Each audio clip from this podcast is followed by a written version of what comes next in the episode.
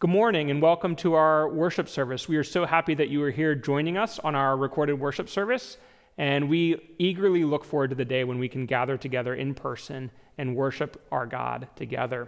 I'm Nathan Boyett, pastor of Outreach and Mission, and today we're going to be continuing our sermon series in the Gospel of Mark, Mark 15, 1 to 39. As you turn in your Bibles or your devices or you read in the worship guide, I'm going to share a little bit about the context of our passage. Last week, Harrison talked about how Judas and the crowds came to the garden to arrest Jesus and take him to the religious leaders.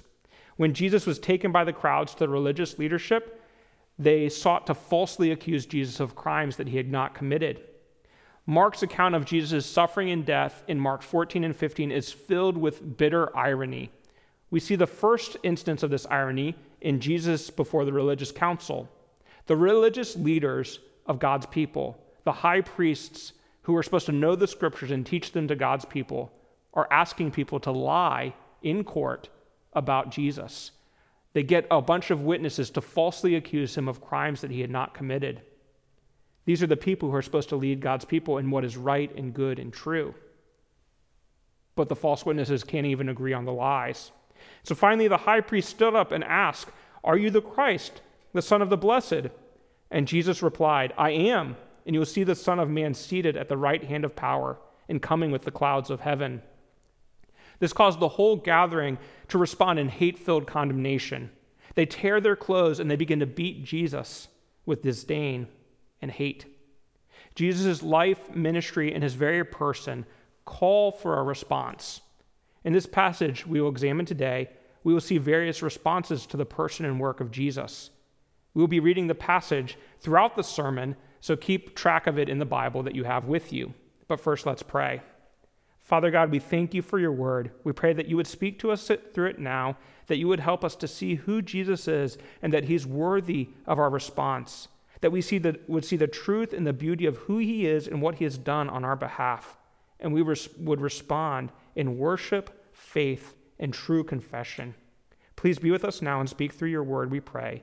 In Jesus' name, amen. C.S. Lewis is arguably one of the most influential Christians in the 20th century. He's the author of the beloved Chronicles of Narnia stories, and he also wrote Mere Christianity and Screwtape Letters. However, C.S. Lewis, such an influential Christian, was not always a Christian. In fact, for much of his young life, he was an atheist. When he was 17, he wrote to a friend, "I believe in no religion. There's absolutely no proof for any of them.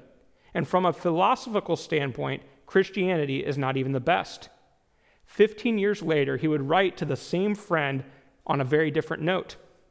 "Christianity is God expressing himself through what we call real things, namely the actual incarnation, crucifixion, and resurrection of Jesus Christ." This change was not a radical Damascus Road conversion like Paul. Rather, it took Lewis all 15 years to change his mind and his viewpoint. What accounted for this radical change? Through reading God's word and through deep friendships with other Christians, namely J.R.R. Tolkien, the author of Lord of the Rings, C.S. Lewis encountered Jesus. He learned about Jesus' life, ministry, and death. And C.S. Lewis was forced to respond. C.S. Lewis, writing in the book Surprised by Joy, says, "You must picture me alone in that room in Magdalen, Oxford, night after night, feeling, whenever my mind lifted, even for a second from my work, the steady, unrelenting approach of him whom I so earnestly desired not to meet. That which I greatly feared had at last come upon me. In 1929, I gave in and admitted that God was God, and knelt and prayed. Perhaps that night, the most dejected and reluctant convert in all of England." C.S. Lewis had learned about who Jesus was, and he could not do anything but respond in belief, in faith. In the Gospel of Mark, as early as Mark 10:45, we know Jesus clearly stated that he came to serve and to give his life as a ransom for many. Throughout his ministry, Jesus kept telling people what he came to do, to save people. And he called people to respond to his message and his life. In John 5:24, Jesus said, "Truly, truly, I say to you, whoever hears my word and believes him who sent me has eternal life. He does not come into judgment, but has passed from death to life. Earlier in his ministry, talking to Nicodemus, a Pharisee and an expert of the law, Jesus said in John 3 that he was the Son of Man who must be lifted up, and whoever believed in him would have eternal life. Jesus called for a response from others. His life, his ministry, his very person encouraged people to believe and respond. Jesus' suffering and death that we see here in Mark 15 are a witness to who he was and what he did for us. And that witness calls us to respond. And so the question that approaches us in this passage today is, how shall we respond? The correct response is to believe in the truth that Jesus is the Son of God, that he came to save us from sin by his death. Each of us need to respond in repentance and self-denying discipleship. A scholar writing on Mark 14 and 15, James Edwards, notes that Mark narrates the passion of Jesus as an antiphony between the witness of Jesus and human response to it. Jesus, before the Sanhedrin, tells them that he is the Son of God, and they respond in hate-filled condemnation. Peter sees this and responds in fear-filled denial. Pilate sees who Jesus is, sees the turmoil of the crowds, and he responds with plotting. And the Roman guards in the crowds see Jesus in his suffering and mock him. But it's only at the foot of the cross that a single individual pagan centurion sees Jesus' death and responds in confession that he's the Son of God. So today we're going to examine that. We're going to look at three of these instances of response. First, we're going to look at plotting Pilate. Second, we're going to look at the mocking multitudes. And third, we're going to look at a confessing centurion. First, let's look at plotting Pilate. Read with me in Mark 15:1. And as soon as it was morning, the chief priests held a consultation with the elders and scribes and the whole council, and they bound Jesus and led him away and delivered him over to Pilate. And Pilate asked him, "Are you the king of the Jews?" And he answered him, "You have said so." And the chief priests accused him of many things. And Pilate again asked him, "Have you no answer to make? See how many charges they bring against you." But Jesus made no further answer, so that Pilate was amazed. Now at the feast he used to release for them one prisoner for whom they asked. And among the rebels in prison who had committed murder in the insurrection, there was a man called Barabbas. And the crowd came up and began to ask Pilate to do as he usually did for them. And he answered them, saying, "Do you want me to release for you the king of the Jews?" For he perceived that it was out of envy that the chief priests had delivered him up. But the chief priests stirred up the crowd to have him release for them Barabbas instead. And Pilate again said to them, "Then what shall I do with him you call the king of the Jews?" And they cried out again, "Crucify him!" And Pilate said to them, "Why? What evil has he done?" But they shouted all the more, "Crucify him!" So Pilate, wishing to satisfy the crowd, released for them Barabbas. And having scourged Jesus, he delivered him to be crucified. The religious leaders bring Jesus to Pilate for Pilate to condemn Jesus to death. And Pilate tries to find a way out for Jesus. He perceives that Jesus is innocent. He sees that the priests are envious and want Jesus to die. But Jesus does not cooperate with him. Pilate is amazed and confused that the chief priests accuse Jesus again and again, and Jesus doesn't even respond. As part of the religious holidays, Pilate would often release one prisoner to the crowds. And he tries to release Jesus under this convention. But the religious leaders stir up the crowd against Jesus so that they want him to release Barabbas, an actual murderer, an actual rebel who had rebelled against the Roman Empire. They ask for Jesus to be crucified, and Pilate is shocked. In verse 14, he questions, "Why? What evil has this man done?" But they shout all the more for Jesus to be crucified. In verse 15, we see that Pilate wants to satisfy the crowds, and so he releases Barabbas and delivers Jesus to be crucified. We again see the bitter irony that Mark uses to show the depths of Jesus' suffering and death. Barabbas, a man rightfully convicted of murder, is released, while an innocent man, Jesus, goes to a murderer's death. In the course of his busy political career and his governing the province of Judea, Pilate is confronted with the person of Jesus. His first response is amazed confusion. Pilate was a governor, and so he often took part in judicial proceedings. And it was not unordinary for people who professed their innocence to come before him and for people to hurl accusations. But Jesus does not profess his innocence. He does not say that he should be delivered out of his accuser's hands. We know from the other gospel accounts that Pilate did not want to have Jesus crucified. He did everything he could to get out of it. He sent Jesus to Herod, but Herod sent him back. He had Jesus brutally beaten so that the religious leaders would be satisfied with that punishment. But nothing Pilate did would satisfy them, or the leaders or the crowds. They wanted Jesus' blood and death. Pilate was the Roman governor of Judea for almost 10 years. He had come to the position because a mentor who hated the Jewish people had put him in that position. And Pilate was known as a greedy, inflexible, cruel, oppressive dictator. In his position as governor of Judea, he treated the Jewish customs with contempt. Pilate's response to Jewish protests was to have protesters beaten by soldiers dressed in normal clothes. And all of his protests had caused rebellion to be fermented within the province of Judea. Judea was a recent Roman province, and so there were still many rebellious thoughts in the minds of the citizens there. And so Pilate was kind of on hot ground with his supervisors because they did not like the protests. Pilate was in an increasingly desperate situation. He was a governor of this new Roman province that was boiling with rebellious threats. He was normally a cruel and oppressive man when it benefited him, but here he was under threat of losing his position because of past blunders that caused rebellion. We read in John 19 that the crowd shouted towards Pilate, "If you release this man, you are not Caesar's friend. Everyone who makes himself a king opposes Caesar." Confronted with these crowds and the threat of rebellion, Pilate does the politically and socially expedient thing.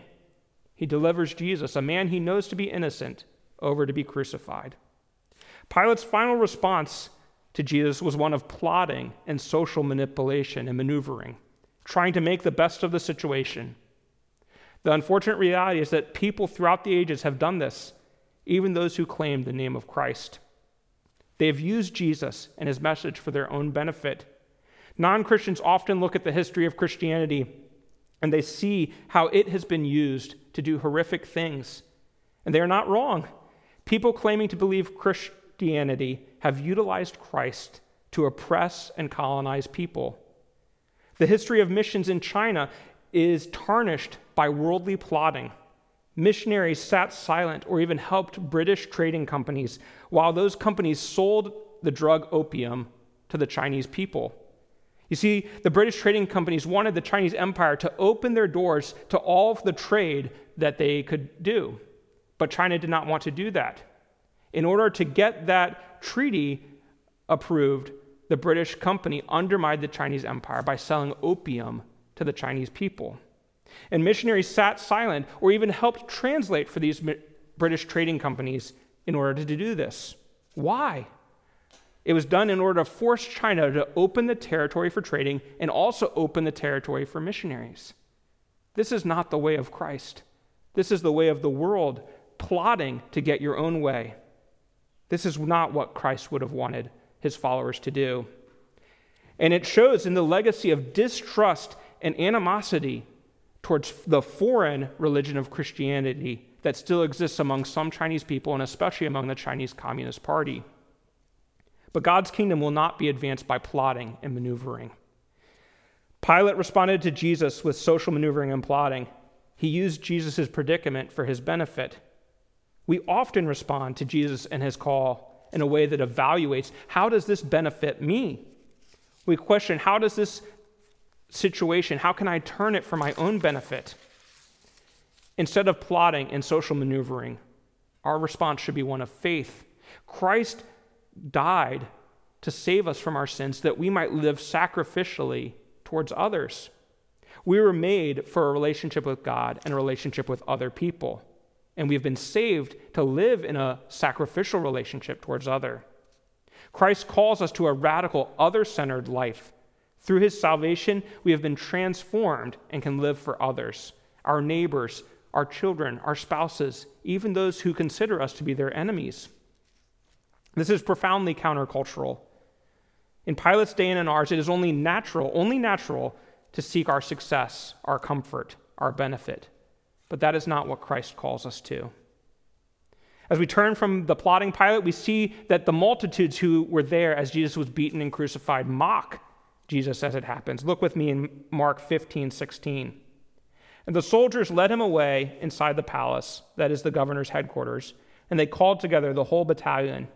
And they clothed him in a purple cloak, and twisting together a crown of thorns, they put it on him. And they began to salute him, "Hail, King of the Jews!" And they were striking his head with a reed, and spitting on him, and kneeling down in homage to him. And when they had mocked him, they stripped him of the purple cloak, and put his own clothes on him, and they led him out to crucify him. And they compelled a passerby, Simon of Cyrene, who was coming in from the country, the father of Alexander and Rufus, to carry his cross. And they brought him to the place called Golgotha, which means place of a skull. And they offered him wine mixed with myrrh, but he did not take it.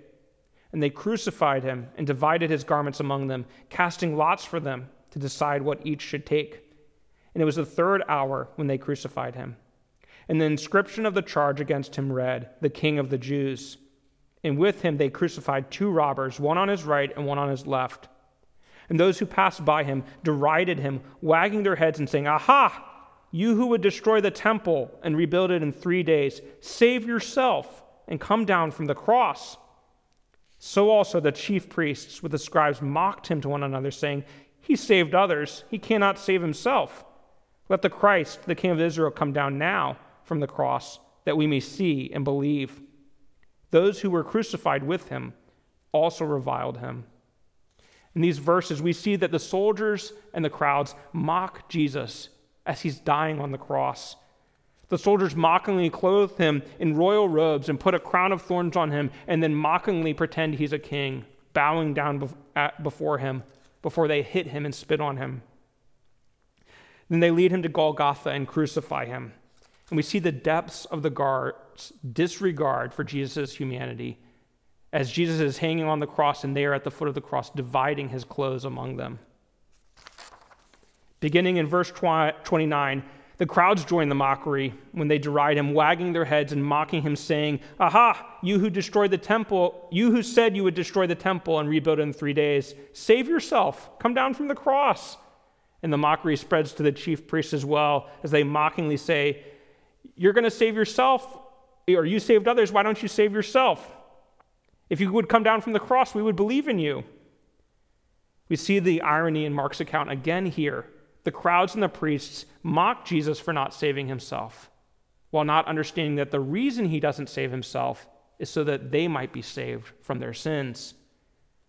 In this passage, we see the mockery and derision build up in a crescendo. First, it starts with the guards, and then the crowds join in, and finally the chief priests, and then at the end, the two robbers who are being crucified next to him mock him and revile him. We're all familiar with mockery to varying degrees. We've probably experienced it since we were children playing on the playground. It may start out playful, teasing for a unique characteristic, or even normal things children sometimes make fun of. But playful teasing too often goes into vicious, brutal mockery. We only have to look to the comment section of any news article to see that our society loves vicious, bullying mockery of others who we disagree with or are different from us. There's something in our sinful, broken human hearts that delights to see other people hurt. And there's something in our sinful human hearts that delights when God's way is mocked. In our present times, there are two groups who mock Jesus. First, there are those who do not believe in him. And second, there are those of us who are Christians who believe in him, but mock him by our disregard and our cavalier attitude towards sin. First, in all times, there have been people who mock the message of Christianity.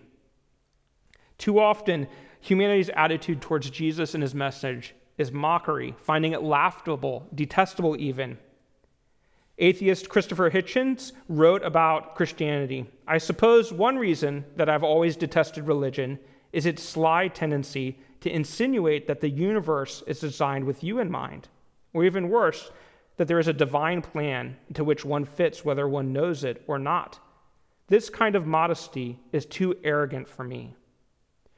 Hitchens hears the message of Christianity, the message that we value and find such comfort and hope in, and he just finds it detestable, laughable, arrogant. Unfortunately, many find the message of Christianity worthy of mocking because of how Christians act.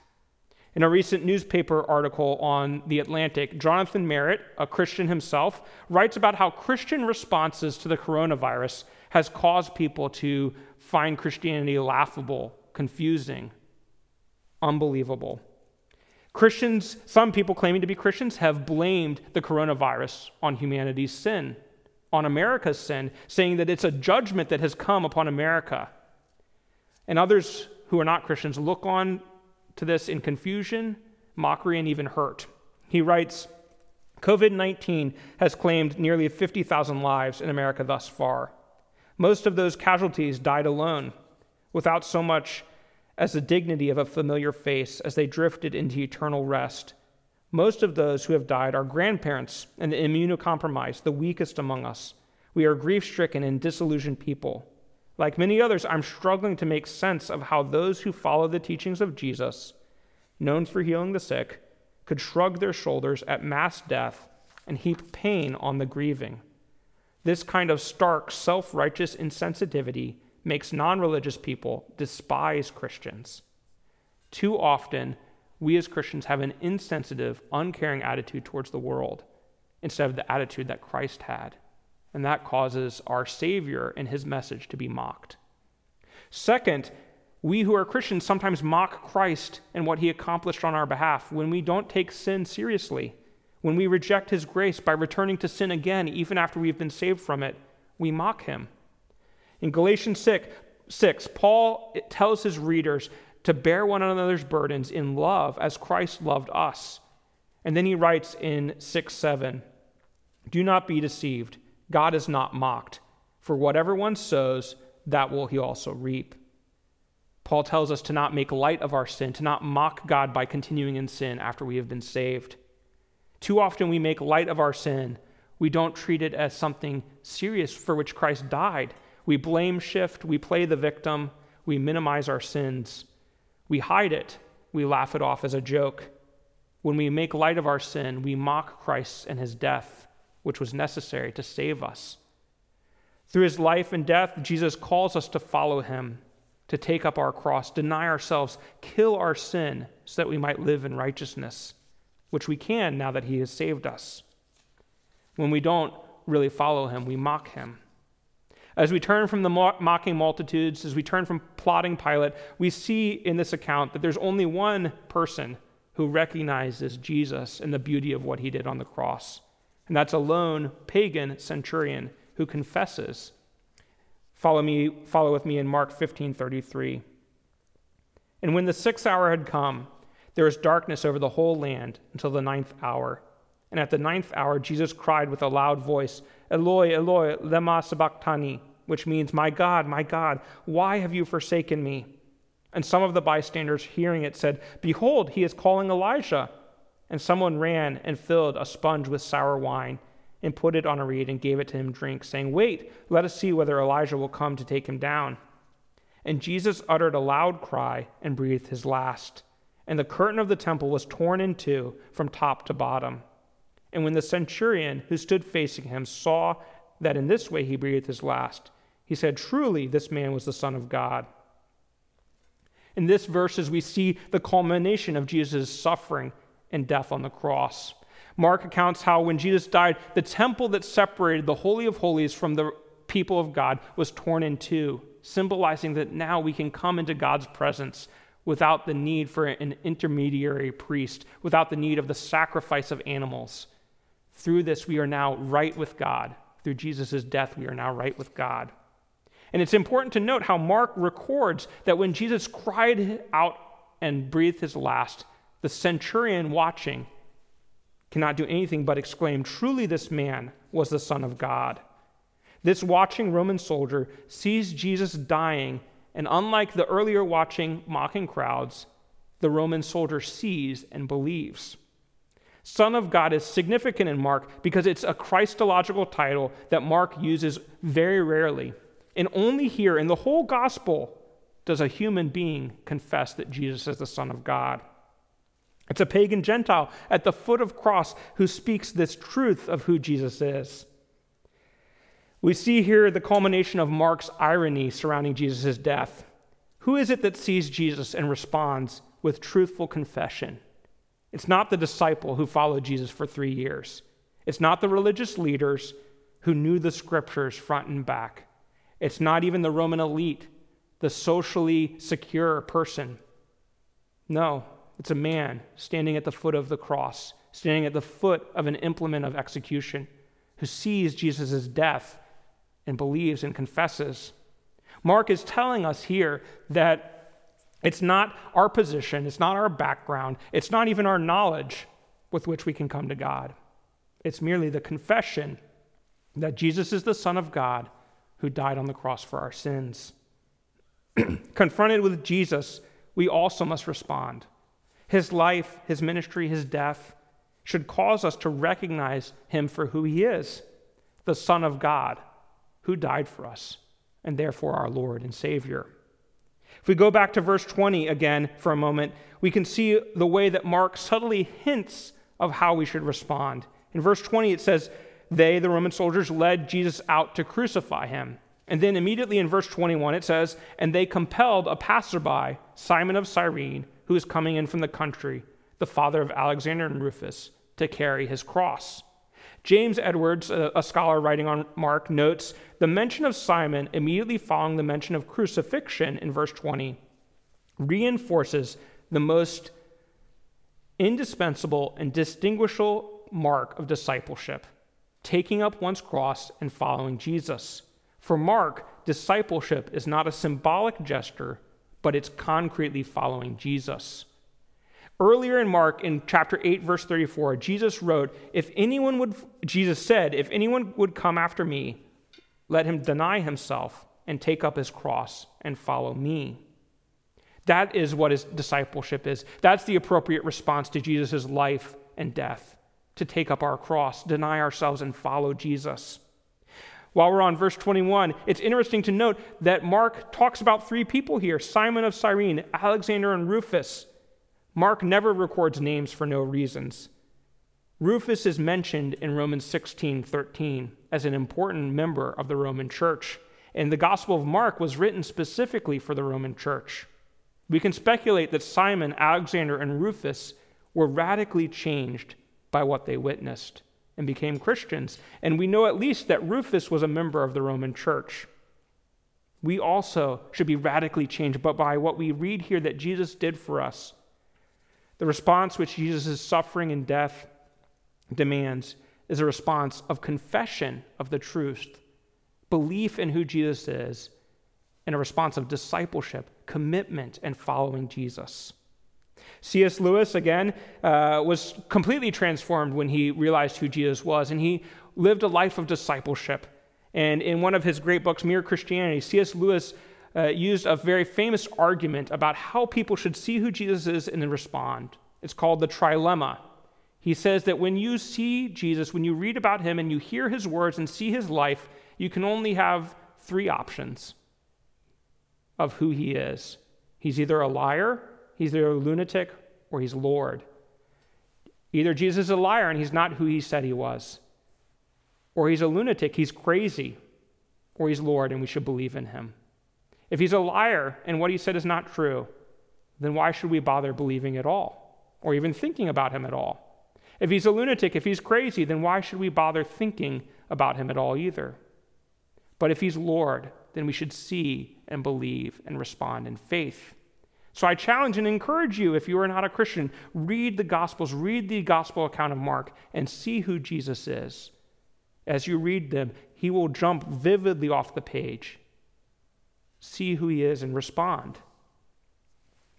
Dr. Hans Beyer, one of my favorite professors in seminary, is somebody who writes much about the Gospel of Mark, and he says that Jesus leads his followers in the Gospel of Mark through a process of discipleship that causes them to have a double crisis of self-perception and God perception. A double crisis of self-perception and God perception. Jesus led the disciples through a process that caused them to wrestle with two questions. Who is God and who am I? And that's the questions that each one of us needs to ask. Who am I and who is God? Who am I? What does Jesus say about who I am? He says that I am created in God's image, that I was made by God for a relationship with him and a relationship with other people, but sin has shattered me and broken me so that I am in need of rescue. Who is God? Jesus has revealed God the Father to us, a God of infinite love, compassion, mercy, and grace, a God who came to die in our place that we might be restored to those right relationships we were created for. When we have that double crisis of self-perception and God perception, we should respond in faith to who God is revealed in Jesus Christ. And when we respond, our lives are to be wholehearted transformation. He calls us to self-denying discipleship. This response is possible because of what Jesus has accomplished for us on the cross. He took our place. He became sin and gave us righteousness. And we are now in him, united to him. So the Father sees Jesus' holiness when he looks at us and loves us and delights in us. And as a result, through the Spirit, we can now walk in a manner that pleases God, loving him and loving our neighbor as ourselves. We no longer have to plot like Pilate. We no longer have to mock God's way and God's creations, God's people, other people. We can live in love, which God created us for. Jesus died on the cross in each of our places. He suffered the mockery, the painful punishment, the separation from God that our sins deserved, each one of us. And he did all of that so we might be restored to a right relationship with the Father. And each one of us is called to respond to that. We are called to respond not only once in faith, we're called also to respond daily in self-denial, taking up our cross and following him in love towards others. Let's pray together. Father God, we thank you so much that you have given us your word that we might know who you are. Lord Jesus, we thank you that you came to this earth knowing well that you would die on the cross, that you would be used and abused and mocked. And you did it so that we might be restored to a relationship with the Father and to one another. Thank you that you took our sins and died in our place. Thank you that we can respond in faith and be restored to a right relationship with you. Thank you so much that we can now live lives that are pleasing to you through your grace. You have saved us for a purpose to be transformed and to take up our crosses daily by living in sacrificial, other-centered love. Please help us to do that as we go out from here today. We pray this in Jesus' name. Amen.